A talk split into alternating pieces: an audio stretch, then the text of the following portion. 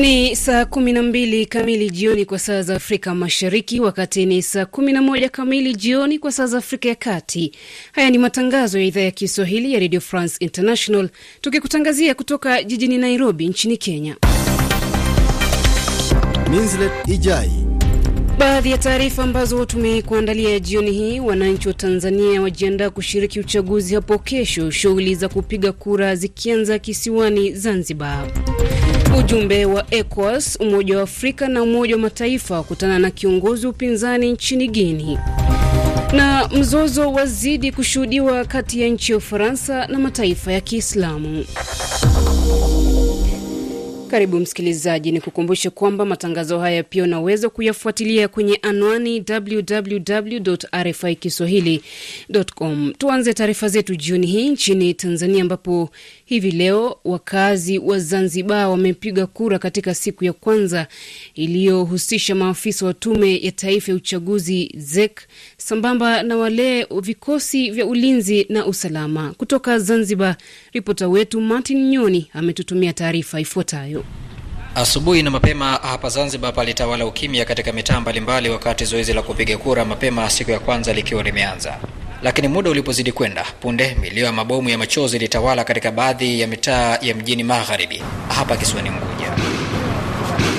Awadhi Juma Haji ni kamanda wa polisi katika eneo hili. Kilichotokea katika siku hii ya leo ni baadhi ya maeneo, hasa katika barabara, kulijitokeza uh, baadhi ya watu kuweka mawe barabarani, kuchoma matairi na wakati mwingine kurushia mawe askari ambao walikuwa wako huko wakifanya doria, jambo ambalo ni kosa kwa mujibu wa sheria na ni vitendo ambavyo ya si vya kuvumilia. Mapema asubuhi, chama cha upinzani ACT kilithibitisha kukamatwa kwa mgombea wake Maalim Seif Sharif Hamadi na hapa kamanda Haji anaeleza sababu za kukamatwa kwake. Kukamatwa kwake kumetokea leo majira ya saa mbili za asubuhi katika kituo cha Garagara pale ambapo alikwenda pale akidai naye anataka kupiga kura. Kwa hiyo amekamatwa na yupo makao makuu ya polisi hapa Zanzibar kwa ajili ya hatua za mahojiano. Hata hivyo, baadhi ya wanahabari tulikamatwa na kunyang'anywa vifaa vyetu kabla ya kuachiwa, huku taarifa tulizokusanya zikifutwa na vyombo vya usalama.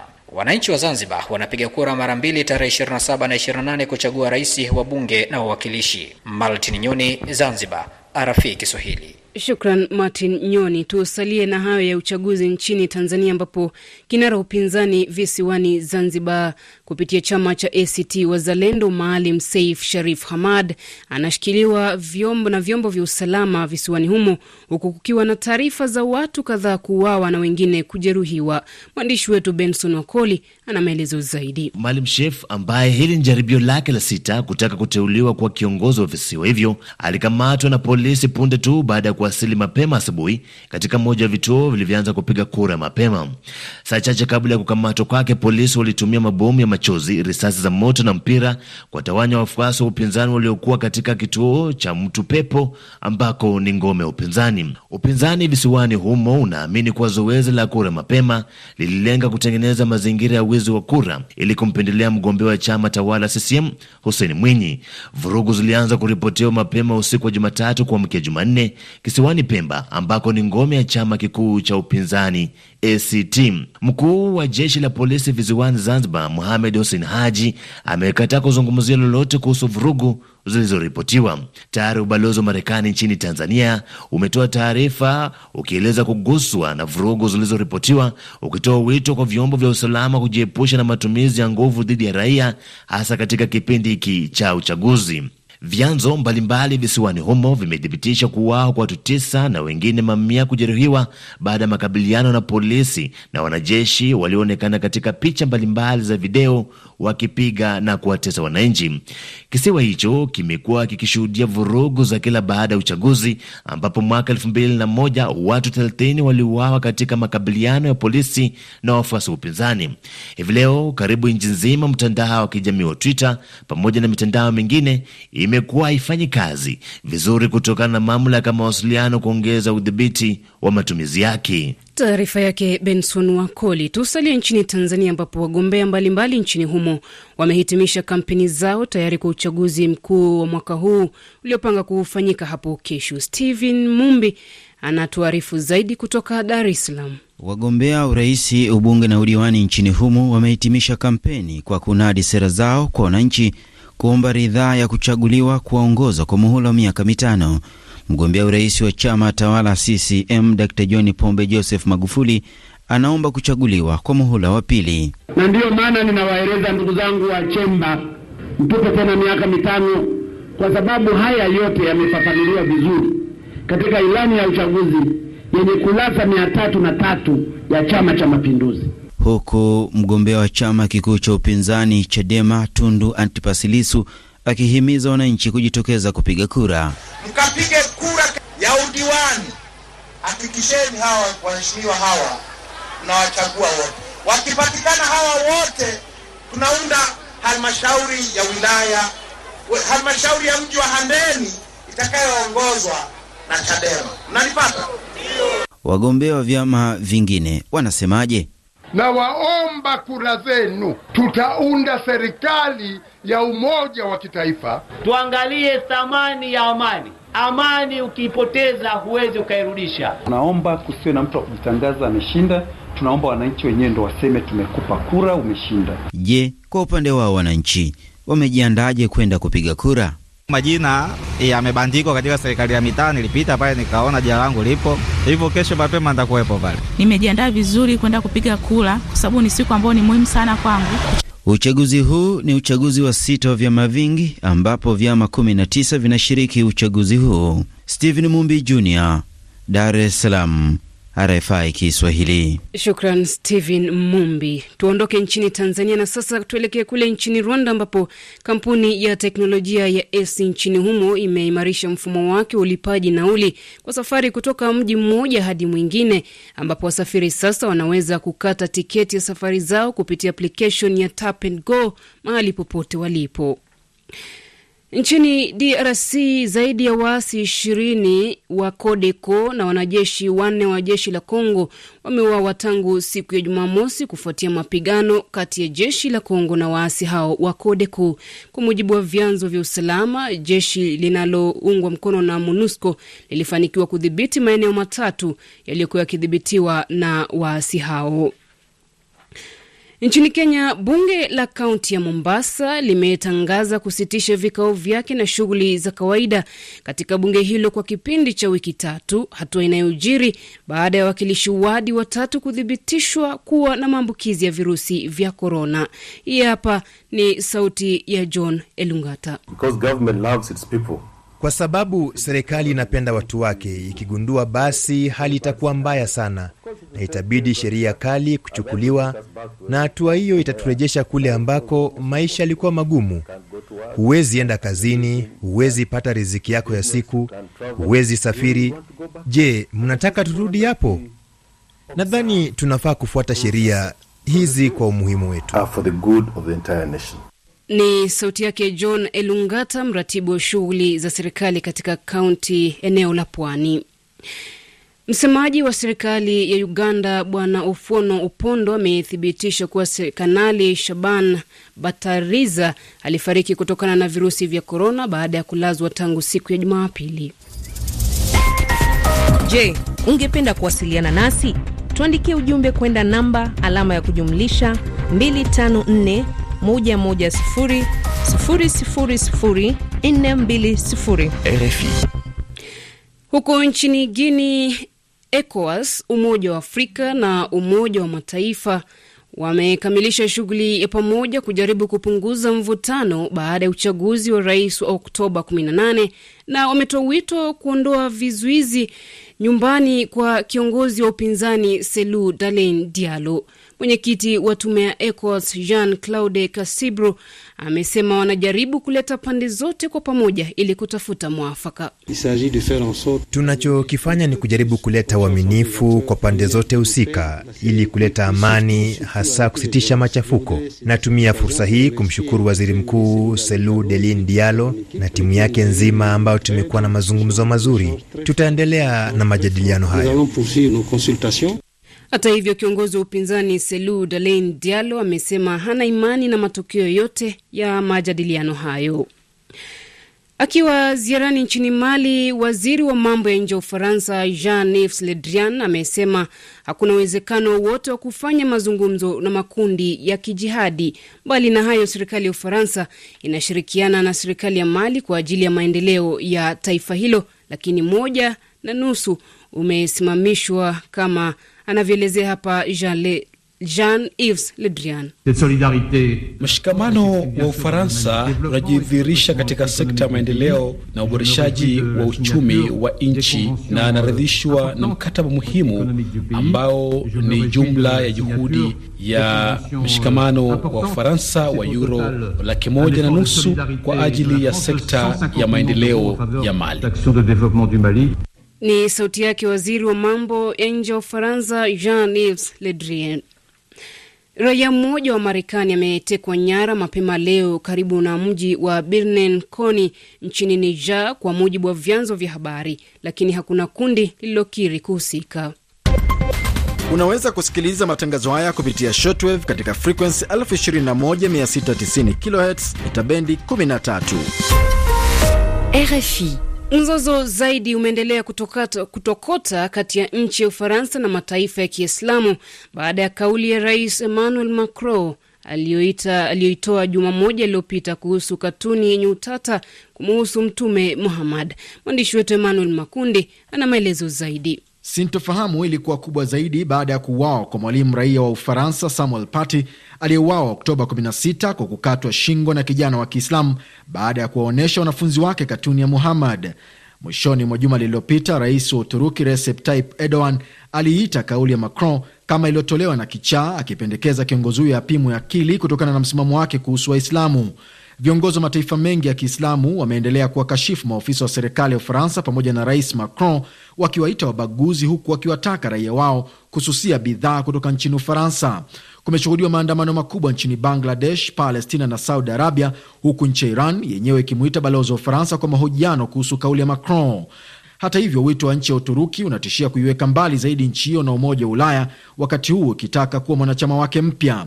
Wizara ya mambo ya nje ya Ufaransa imewaonya raia wake walioko katika mataifa ya Kiislamu kuchukua tahadhari kutokana na hofu ya kushambuliwa. Tukisalia na taarifa hiyo, kiongozi wa baraza la dini ya Kiislamu nchini Ufaransa, Mohamed Musoi ametoa wito kwa Waislamu nchini humo kutetea maslahi ya Ufaransa, wito ambao anautoa baada ya Rais Erdogan kutaka Waislamu wote duniani kususia bidhaa za Ufaransa. Rais wa Marekani Donald Trump amezindua moja ya mafanikio yake ya kutia saini katika hafla ya Ikulu kusherehekea uthibitisho wa seneti mteule wake watatu katika koti kuu Amy Coney Barrett siku nane kabla ya uchaguzi. Akizungumza katika hafla hiyo, Amy Coney amesema atafanya kazi kwa kutoegemea upande wowote.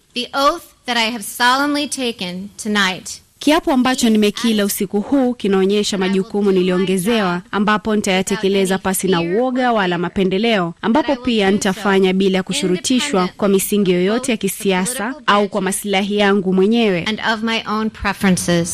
Kwa upande wake Rais Trump amesema ni faraja kwake kumpata mrithi wa mwanamke aliyefanya vizuri. This is a momentous day for America. Ni siku ya kukumbukwa kwa taifa la Marekani na katiba ya Marekani, na kwa utawala wa haki wa sheria imekubaliwa kuwa Jaji Coney Amy kujaza nafasi ya mtu aliyepigania maslahi ya wanawake, Jaji Ruth Ginsburg. Bader Ginsburg. Ni sauti yake rais wa Marekani Donald Trump. Polisi nchini Pakistan imethibitisha kuuawa kwa watu saba huku wengine mia moja na tisa wakijeruhiwa kufuatia mlipuko katika shule moja ya kidini katika jiji la kaskazini magharibi mwa nchi hiyo Peshawar. Aidha, haijagundulika idadi kamili ya watoto waliofariki na wale waliojeruhiwa katika tukio hilo na majeshi ya Armenia yamesema majeshi ya Nagorno Karabaki yamejiondoa katika eneo la Gubadli kusini ulio katika mpaka na Iran wakati huu mak makubaliano ya usitishaji mapigano yaliyoongozwa na Marekani yakikosa kutekelezwa. Vikosi vya Azerbaijan vimekuwa vikijaribu kudhibiti jimbo lenye utata la Nagorno Karabaki katika mapigano ambayo yametajwa kuwa mbaya zaidi kuwahi kushuhudiwa. Ni saa 12 na dakika 15 kwa saa za Afrika Mashariki. Tupate taarifa za michezo naye Hilary Ingati. Minslet, asante sana kunikaribisha. Hali yako vipi jioni hii? Jioni yangu iko shwari kabisa na kuhofia wewe. A, mimi niko vizuri. Tuingie viwanjani kidogo na tunaanzia nchini Kenya ambapo klabu ya FC Leopards almaarufu kama Ingwe, wewe uliniambia ni shabiki wa Ingwe lakini jezi huna wewe na Jezi tunaenda kununua Hilary. hata Were hana, lakini pia anasema ni shabiki wa Ingwe. Sasa sijui kama yeye ana jezi ya maana. Anasema kwamba klabu hii sasa imeanza kuimarisha kikosi chake, ambapo imemsajili mchezaji kutoka Rayon Sports ya kule Rwanda ambaye ni mzaliwa wa Kongo, anaitwa Fabrice Mugeni kwa kipindi cha miaka miwili.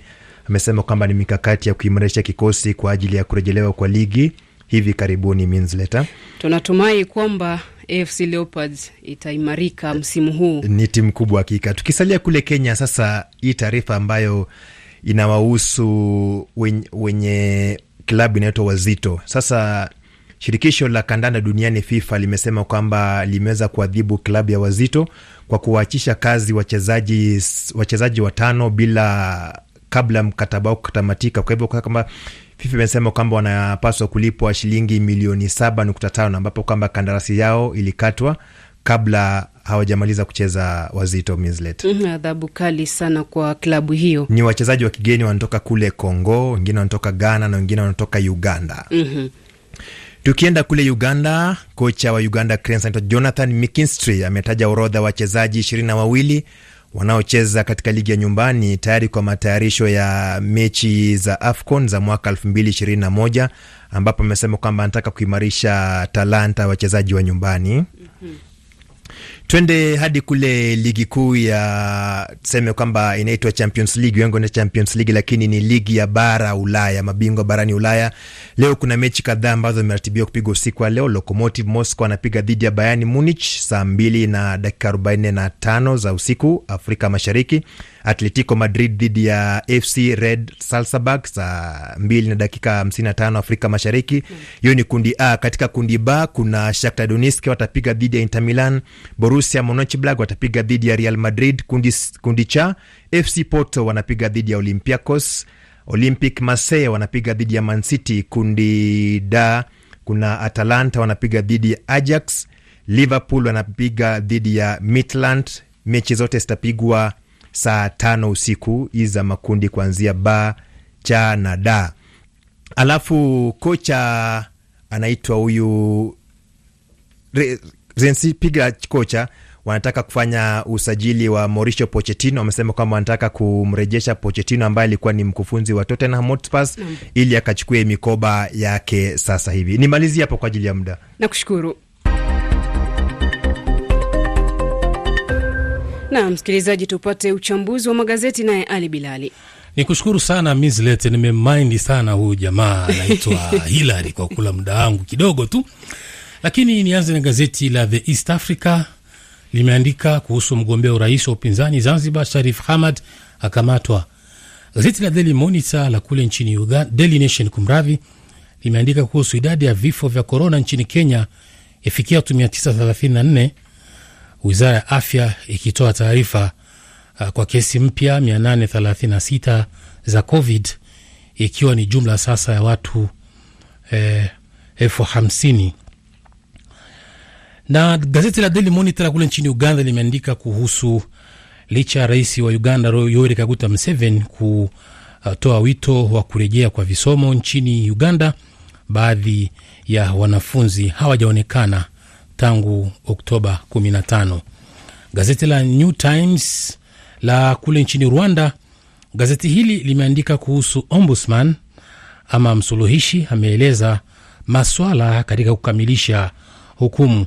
Gazeti la, la Prosperite la kule Jamhuri ya Kidemokrasia ya Kongo limeandika kuhusu majadiliano yaendelea upande wa muungano wa FCC, lakini pia Lamuka.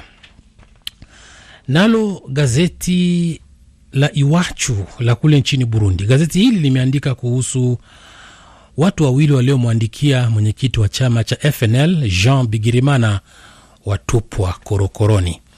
Unamwandikia mwenyekiti wa chama baadaye na kugeukia mona eh? na gazeti nirejelee gazeti la Daily Monitor ambayo limeandika kuhusu uh, raia wa Rwanda Felicien Kabuga ambaye alikuwa akitafutwa kwa udi na uvumba. Sasa amesafirishwa kuelekea mahakama ya huko Hague na ataonekana kwa mara ya kwanza uh, wakati mwafaka kabla ya jaji wa chumba cha kesi kupewa kesi yake. Gazeti la Le Monde, gazeti hili linaandika habari kutoka kule nchini Ufaransa, limeandika kuhusu hasira imepanda zaidi duniani kutokana na kauli ya Rais Emmanuel Macron dhidi ya Waislamu. Nam ni kushukuru Ali Bilali. Shukran Msikilizaji, Julian Rubavu anakujia na makala Afrika Mashariki.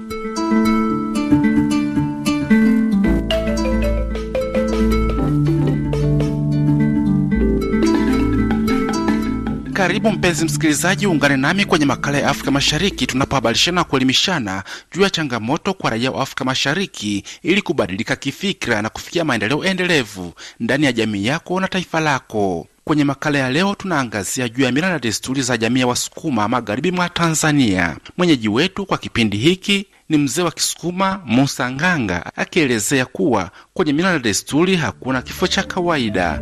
Mimi ni Julian Rubavu, Radio France Internationale.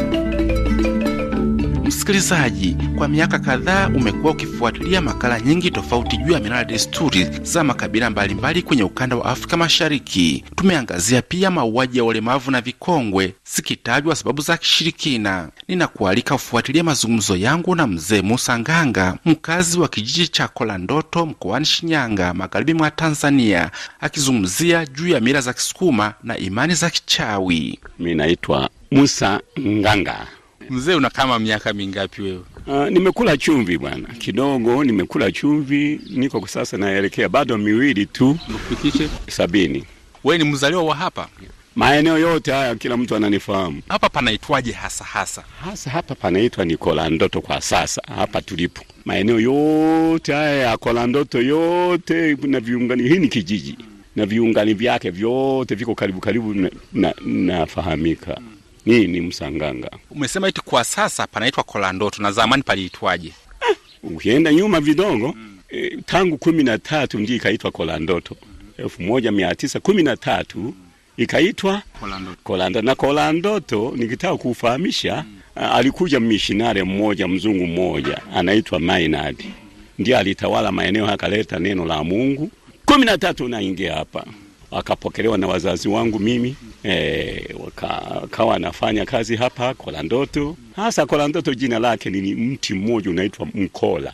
Alikuta pale mkola ulikuwa pale pale kila, kila, ma, kila eneo la mkola ule kivuli chake ilikuwa kibichi bichi kila siku, kila iwe, iwe kiangazi iwe masika ni babichi. Kolandoto yani ule mkola kola ndoto ndoto ndoto mkola ni mti, ndoto ni pale babichi babichi, kwa hiyo ikaitwa kola ndoto. Ah. Kola ndoto.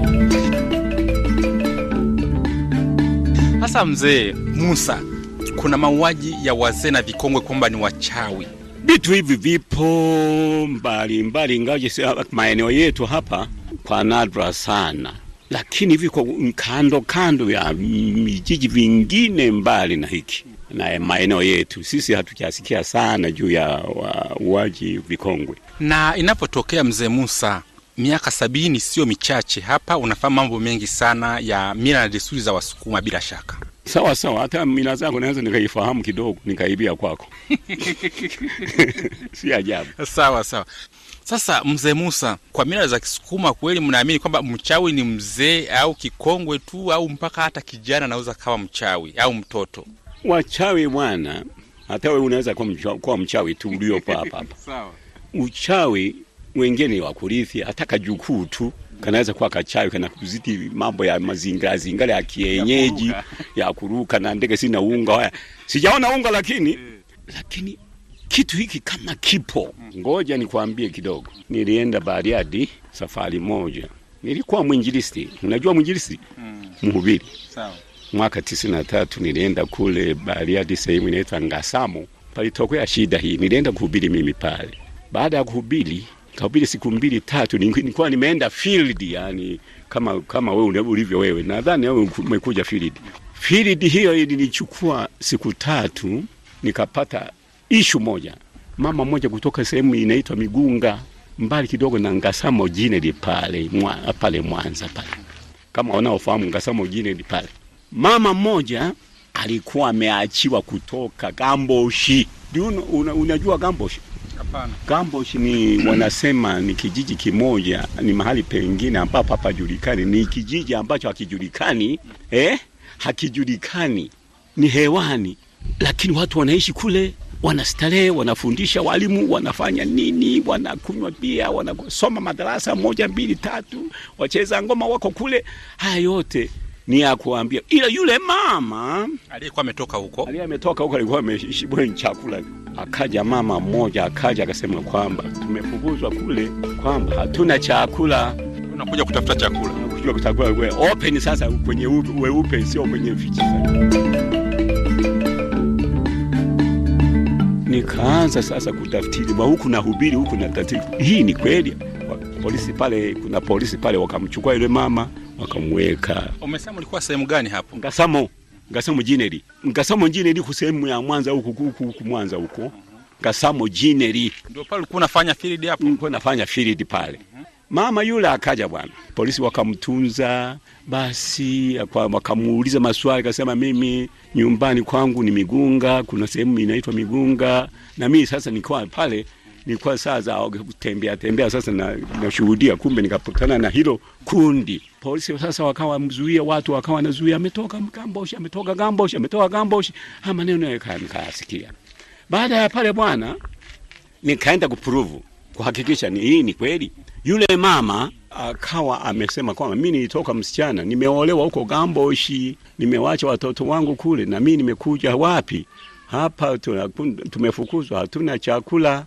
Sasa akaulizwa kwamba unaishi wapi? Migunga. Na Migunga wakaendewa watu, ilikuwa ni karibu tu pale, wakaja wakasogea watu wa kule wote, kijiji chote kizima kikasogea mahali pale kuhakikisha huyu mama ametoka tokaje. Basi mama yule, wazazi wake wakaja, kila kitu, kwa maana ameeleza, alikuwa na akili timamu. Wakamuuliza polisi kwamba unawajua wazazi wako? Ndio, nawafahamu wote, wakina mama wakina baba wako pale. Kina mama wamejifunika funika nguo, wakasema ah, jito toeni nguo, kila mtu aangalie. Sasa mama, tuonyeshe mama yako yuko wapi? Mama yule akawa anaenda anaenda, akamwona yule mama yake na baba yako, akaenda akamgusa tena, huyu ni baba. Baba yake akawa na shanga kuangalia, na mama yake anashanga. Baba yake akasema mmoja tu, kama huyu ni binti yangu kweli, mimi binti yangu najua nilimzika kule, alisha kule, unajua alishakufa eh, wamemzika. Sasa huyu huyu ni kweli huyu? Basi akasema mtoto wangu mimi alikuwa na alama chini ya, utu, ya, ya, ya kitovu, ya kitovu. Ana alama ile ile scarlet au ni niseme nini, kovu ambayo haliwezi kufutika. Mama yake akasema ni kweli. Wakaambiwa akina mama sita kuchagula kwenda kumwangalia huyu mama, na wakamwona kwamba analo lini lile kovu ambalo halijifutiki.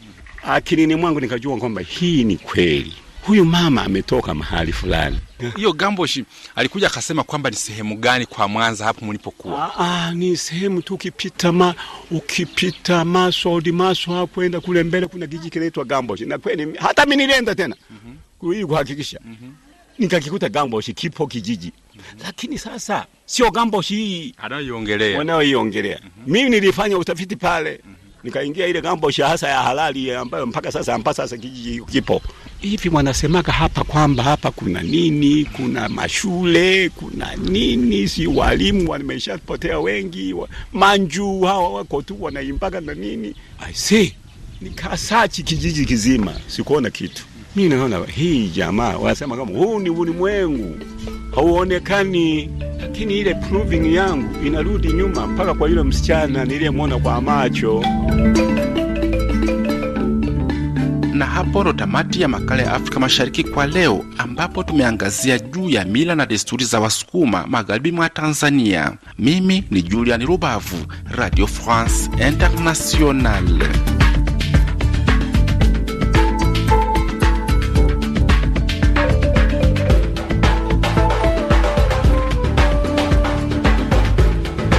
Asante sana Julian Rubavu kwa kuandaa makala hayo ya, ya le, siku ya leo. Ni saa kumi na moja na nusu kwa saa za Afrika ya Kati, wakati ni saa kumi na mbili na nusu kwa saa za Afrika Mashariki. Minslet Ijai. Baadhi ya taarifa ambazo tumekuandalia awamu hii: wananchi wa Tanzania wajiandaa kushiriki uchaguzi hapo kesho, shughuli za kupiga kura zikianza visiwani Zanzibar. Nchi ya Ufaransa na Mali zatofautiana kuhusu mazungumzo na wanajihadi, na jaji mteule wa Trump athibitishwa na baraza la Seneti kabla ya uchaguzi nchini Marekani.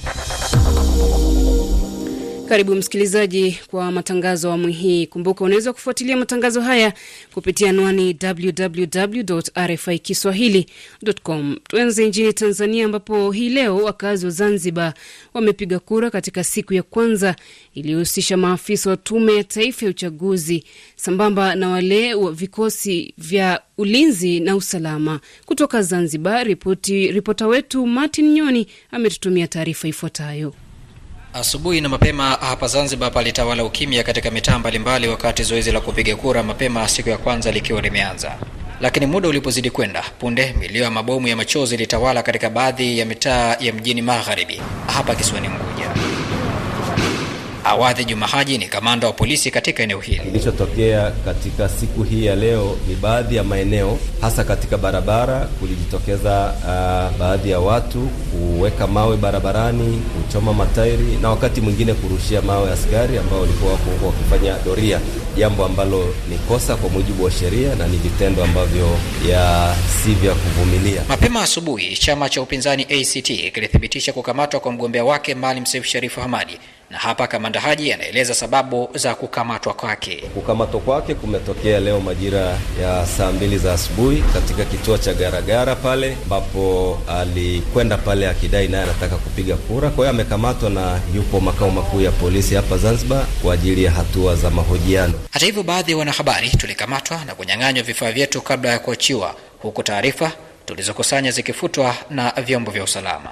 Wananchi wa Zanzibar wanapiga kura mara mbili tarehe 27 na 28 kuchagua rais, wa bunge na wawakilishi. Maltin Nyoni, Zanzibar, RFI Kiswahili. Tusalie na taarifa hii ya uchaguzi nchini Tanzania, ambapo wagombea mbalimbali nchini humo wamehitimisha kampeni zao tayari kwa uchaguzi mkuu wa mwaka huu ambao umepangwa kufanyika hapo kesho. Stephen Mumbi, Mumbi Junior anatuarifu zaidi. Wagombea uraisi, ubunge na udiwani nchini humo wamehitimisha kampeni kwa kunadi sera zao kwa wananchi kuomba ridhaa ya kuchaguliwa kuwaongoza kwa muhula wa miaka mitano.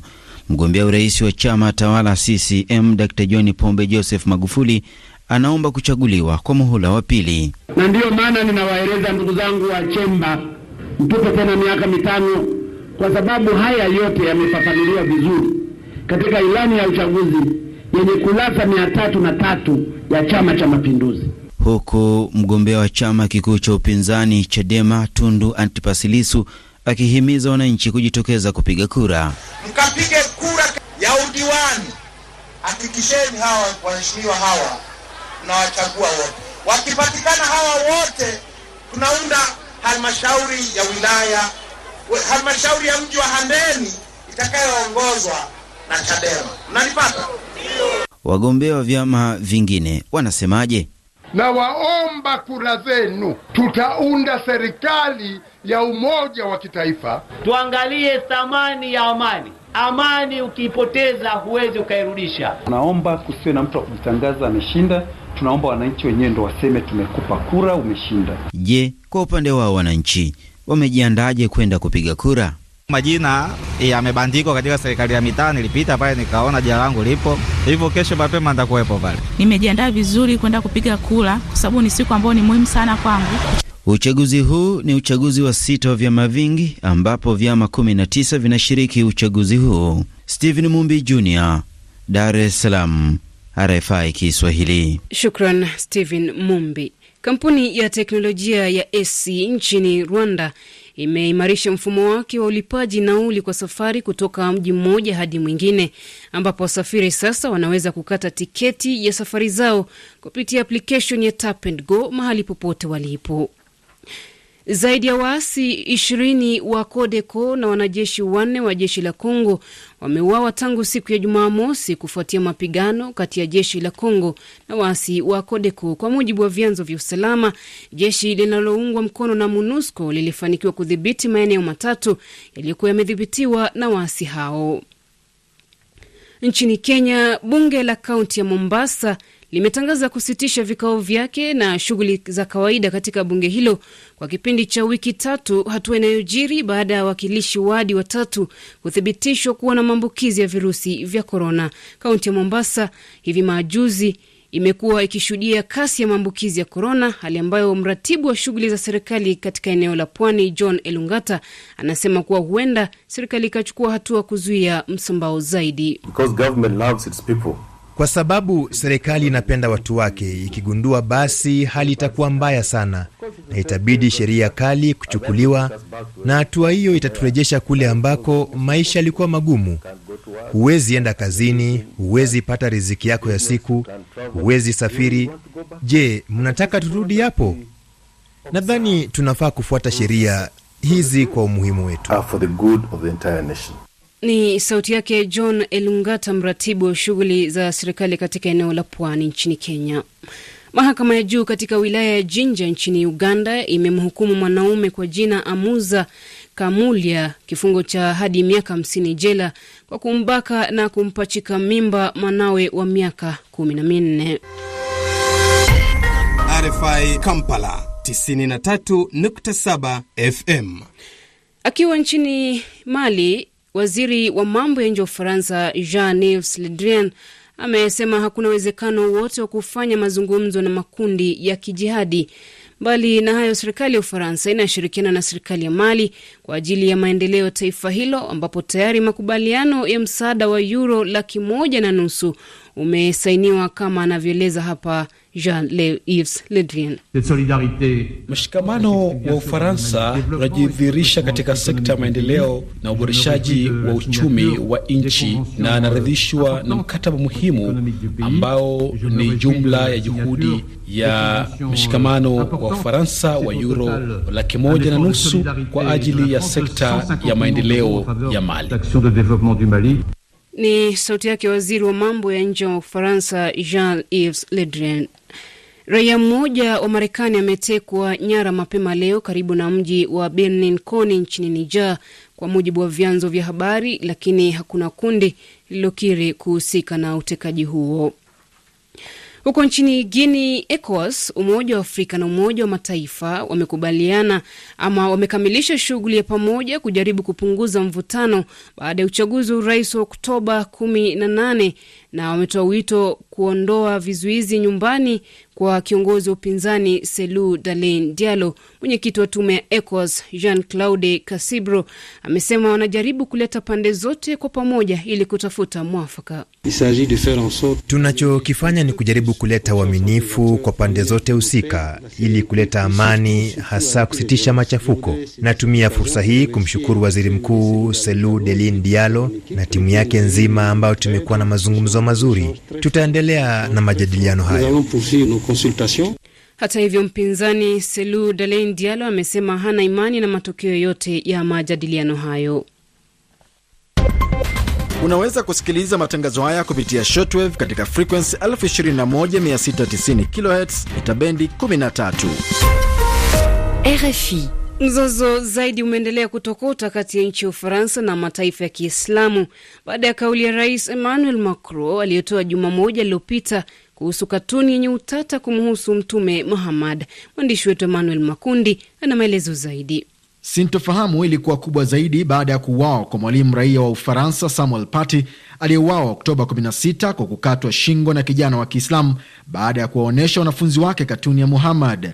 Mwishoni mwa juma lililopita, rais wa Uturuki Recep Tayyip Erdogan aliita kauli ya Macron kama iliyotolewa na kichaa, akipendekeza kiongozi huyo apimwe akili kutokana na msimamo wake kuhusu Waislamu. Viongozi wa mataifa mengi ya Kiislamu wameendelea kuwakashifu maofisa wa serikali ya Ufaransa pamoja na Rais Macron, wakiwaita wabaguzi, huku wakiwataka raia wao kususia bidhaa kutoka nchini Ufaransa. Kumeshuhudiwa maandamano makubwa nchini Bangladesh, Palestina na Saudi Arabia, huku nchi ya Iran yenyewe ikimuita balozi wa Ufaransa kwa mahojiano kuhusu kauli ya Macron. Hata hivyo wito wa nchi ya Uturuki unatishia kuiweka mbali zaidi nchi hiyo na Umoja wa Ulaya, wakati huu ikitaka kuwa mwanachama wake mpya. Wizara ya mambo ya nje ya Ufaransa imewaonya raia wake walioko katika mataifa ya Kiislamu kuchukua tahadhari kutokana na hofu ya kushambuliwa. Tusalie na taarifa hiyo ambapo wakati mvutano ukiendelea kushuhudiwa kati ya rais Emmanuel Macron na rais wa Uturuki Recep Tayyip Erdogan, kiongozi wa baraza la dini ya Kiislamu nchini Ufaransa Mohamed Moussaoui ametoa wito wa kwa Waislamu nchini humo kutetea maslahi ya Ufaransa. Wito wake unakuja baada ya rais Erdogan kutaka Waislamu wote duniani kususia bidhaa za Ufaransa kufuatia matamshi ya rais Macron Ufaransa haitositisha mila yake ya utengenezaji vibonzo vya dini. Polisi nchini Pakistan imethibitisha kuuawa kwa watu saba na wengine mia moja na tisa wakijeruhiwa kufuatia mlipuko katika shule moja ya kidini katika jiji la kaskazini magharibi mwa, mwa, mwa nchi hiyo Peshawar. Aidha, haijagundulika idadi kamili ya watoto waliofariki na wale waliojeruhiwa katika tukio hilo. Majeshi ya Armenia yamesema majeshi ya Nagorno Karabaki yamejiondoa katika eneo la Gubali kusini ulio katika mpaka na Iran, wakati huu makubaliano ya usitishaji mapigano yaliyoongozwa na Marekani yakikosa kutekelezwa. Vikosi vya Azerbaijan vimekuwa vikijaribu kudhibiti jimbo lenye utata la Nagorno Karabaki katika mapigano ambayo yametajwa kuwa mbaya zaidi kuwahi kushuhudiwa kwa miaka mingi. Msikilizaji, kumbuka matangazo haya pia unaweza kuyafuatilia kwenye anwani www.rfikiswahili.com au pia vilevile vile unaweza kufuatilia matangazo yetu na taarifa zetu kwenye ukurasa wa Facebook at RFI Kiswahili na pia kwenye Twitter RFI Kiswahili. Na msikilizaji, tupate mahojiano.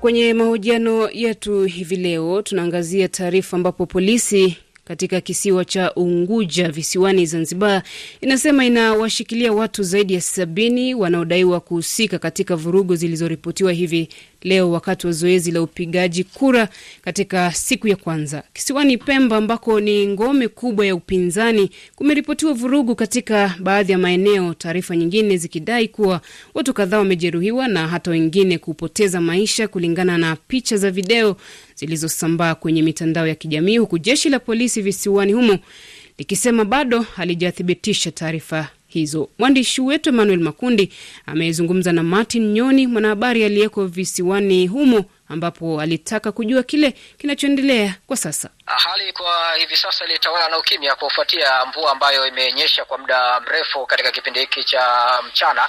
Uh, kiasi masaa matatu mvua imekuwa ikipiga katika maeneo mbalimbali hasa katika eneo la mjini magharibi. Na vipi kuhusiana na hali ya usalama? Asubuhi ulitujuza kuhusiana na vurugu ambazo zilikuwa zikiripotiwa mara kwa mara tangu zoezi la kupiga kura lianze.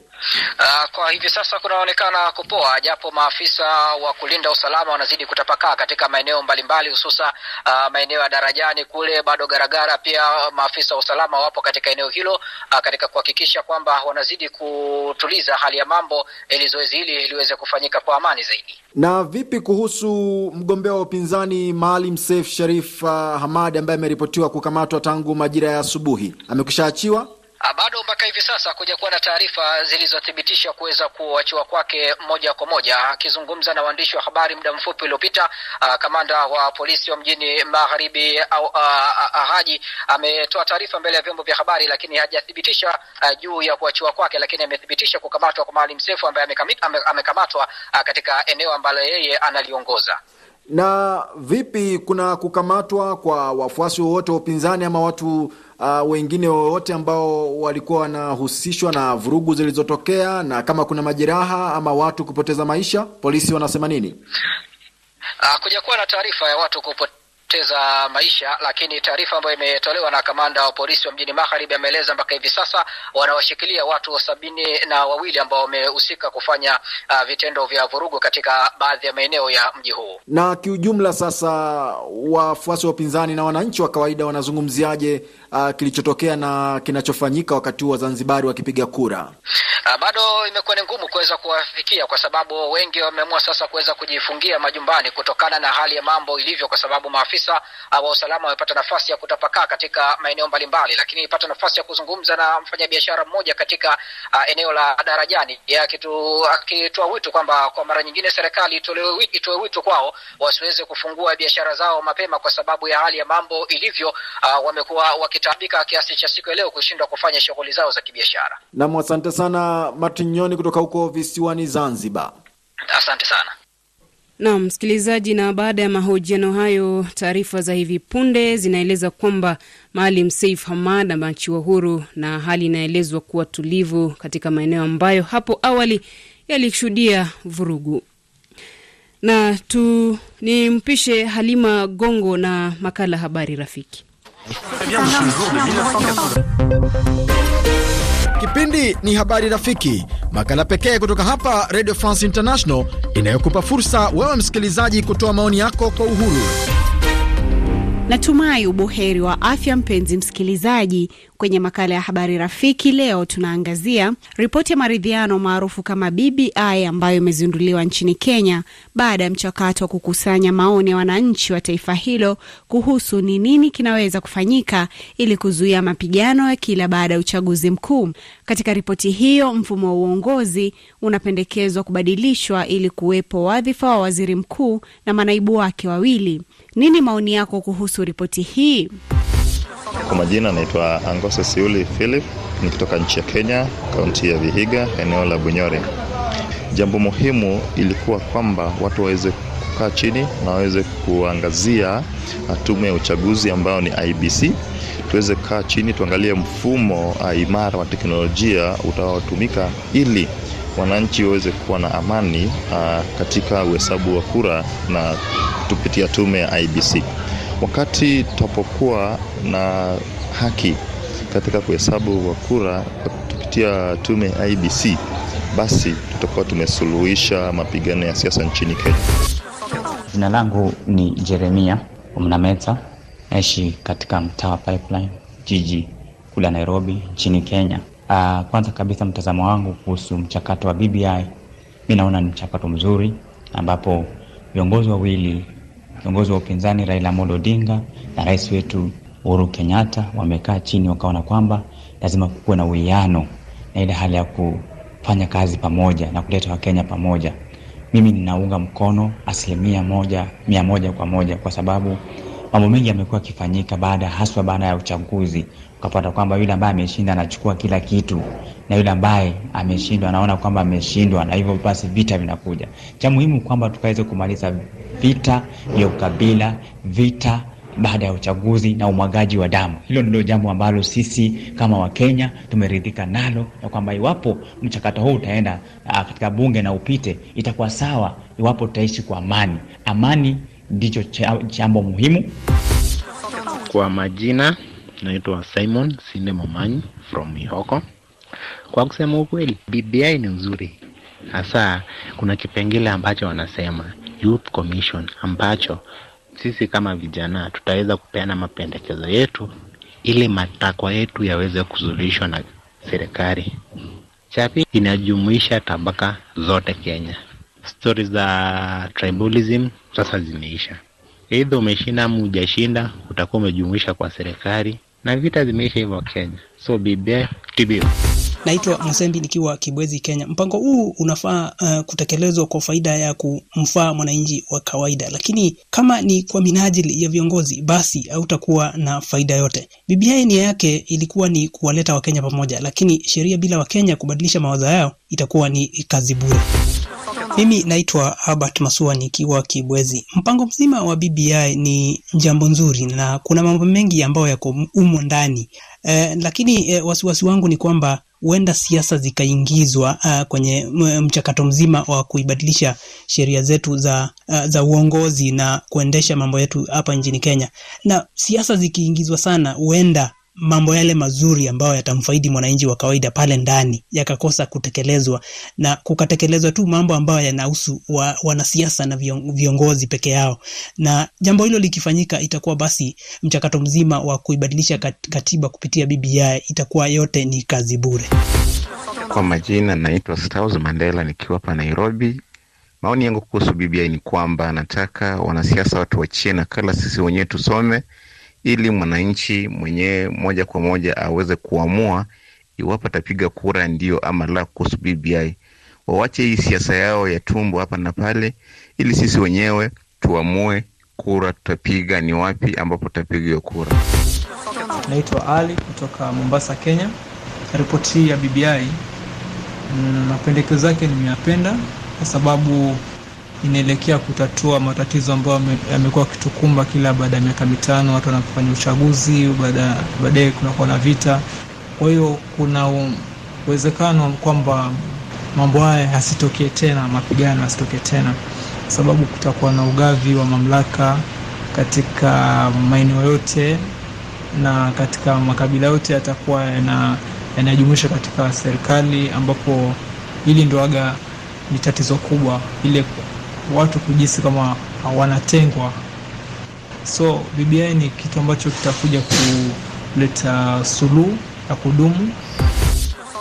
Kwa majina naitwa Ibrahim Ramadhan kutoka Nairobi, na maoni yangu kuhusu ripoti hii iliyotolewa ya BBI ni kwamba sidhani kama ripoti hii imetengenezwa kwa kumfaidi mwananchi wa kawaida. Ninavyoona baada ya kusoma ripoti hii nafasi zimezidi kutengezwa ili iwa, iwafaidi viongozi katika viongozi wa kisiasa nchini humu.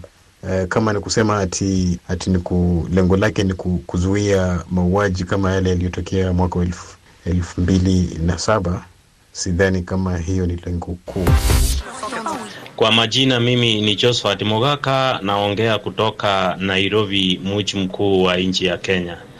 Wale ambao wameitoa hiyo PPI ni President Uhuru Kenyatta na mheshimiwa kinara wa upinzani Raila Odinga. Haina haja yetu kuisoma hata kidogo, sababu hata tukipeleka maoni yetu hayatasikizwa. Tayari wale wawili wako na nia yao, wako na lengo lao na wako na goli lao. Sasa tungoje tu wapite mitahani, waongee na watu wakikucha kwetu tuipitishe. Saa ya kusoma sione kama tutakuwa nayo, sababu haina mahana.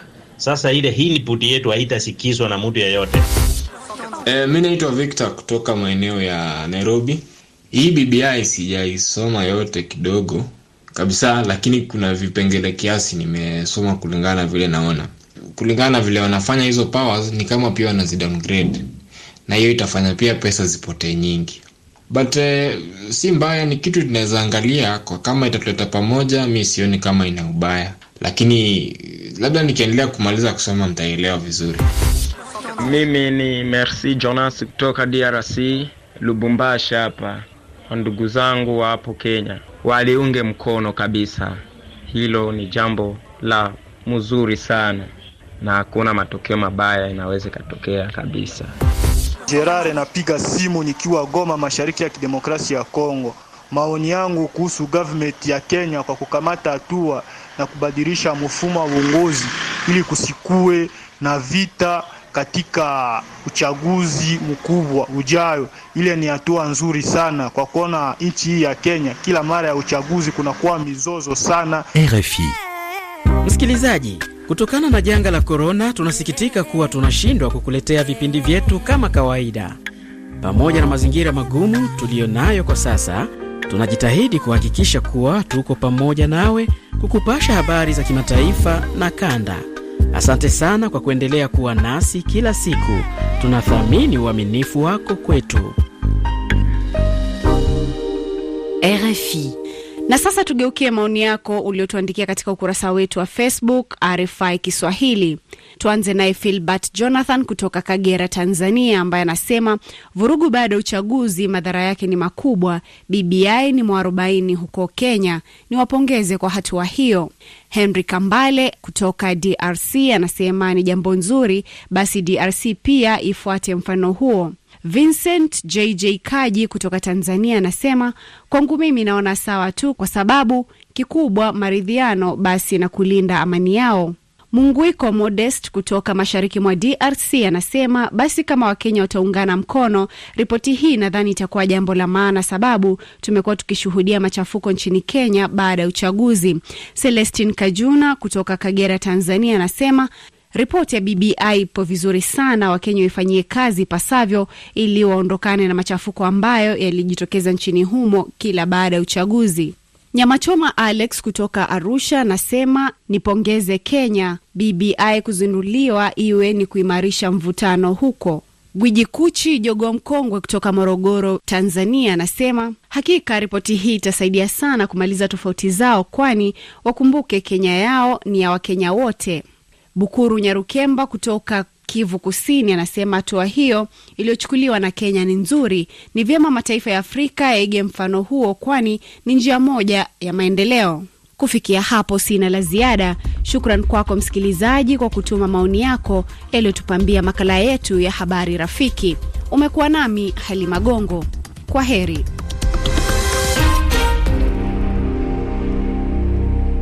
Hii ni habari njema kwa wasikilizaji wa RFI Kiswahili. Sasa hivi tuna app mpya kupitia Android na iOS. Pakua kupitia simu yako bila malipo. Unaweza kusikiliza moja kwa moja matangazo yetu wakati wowote.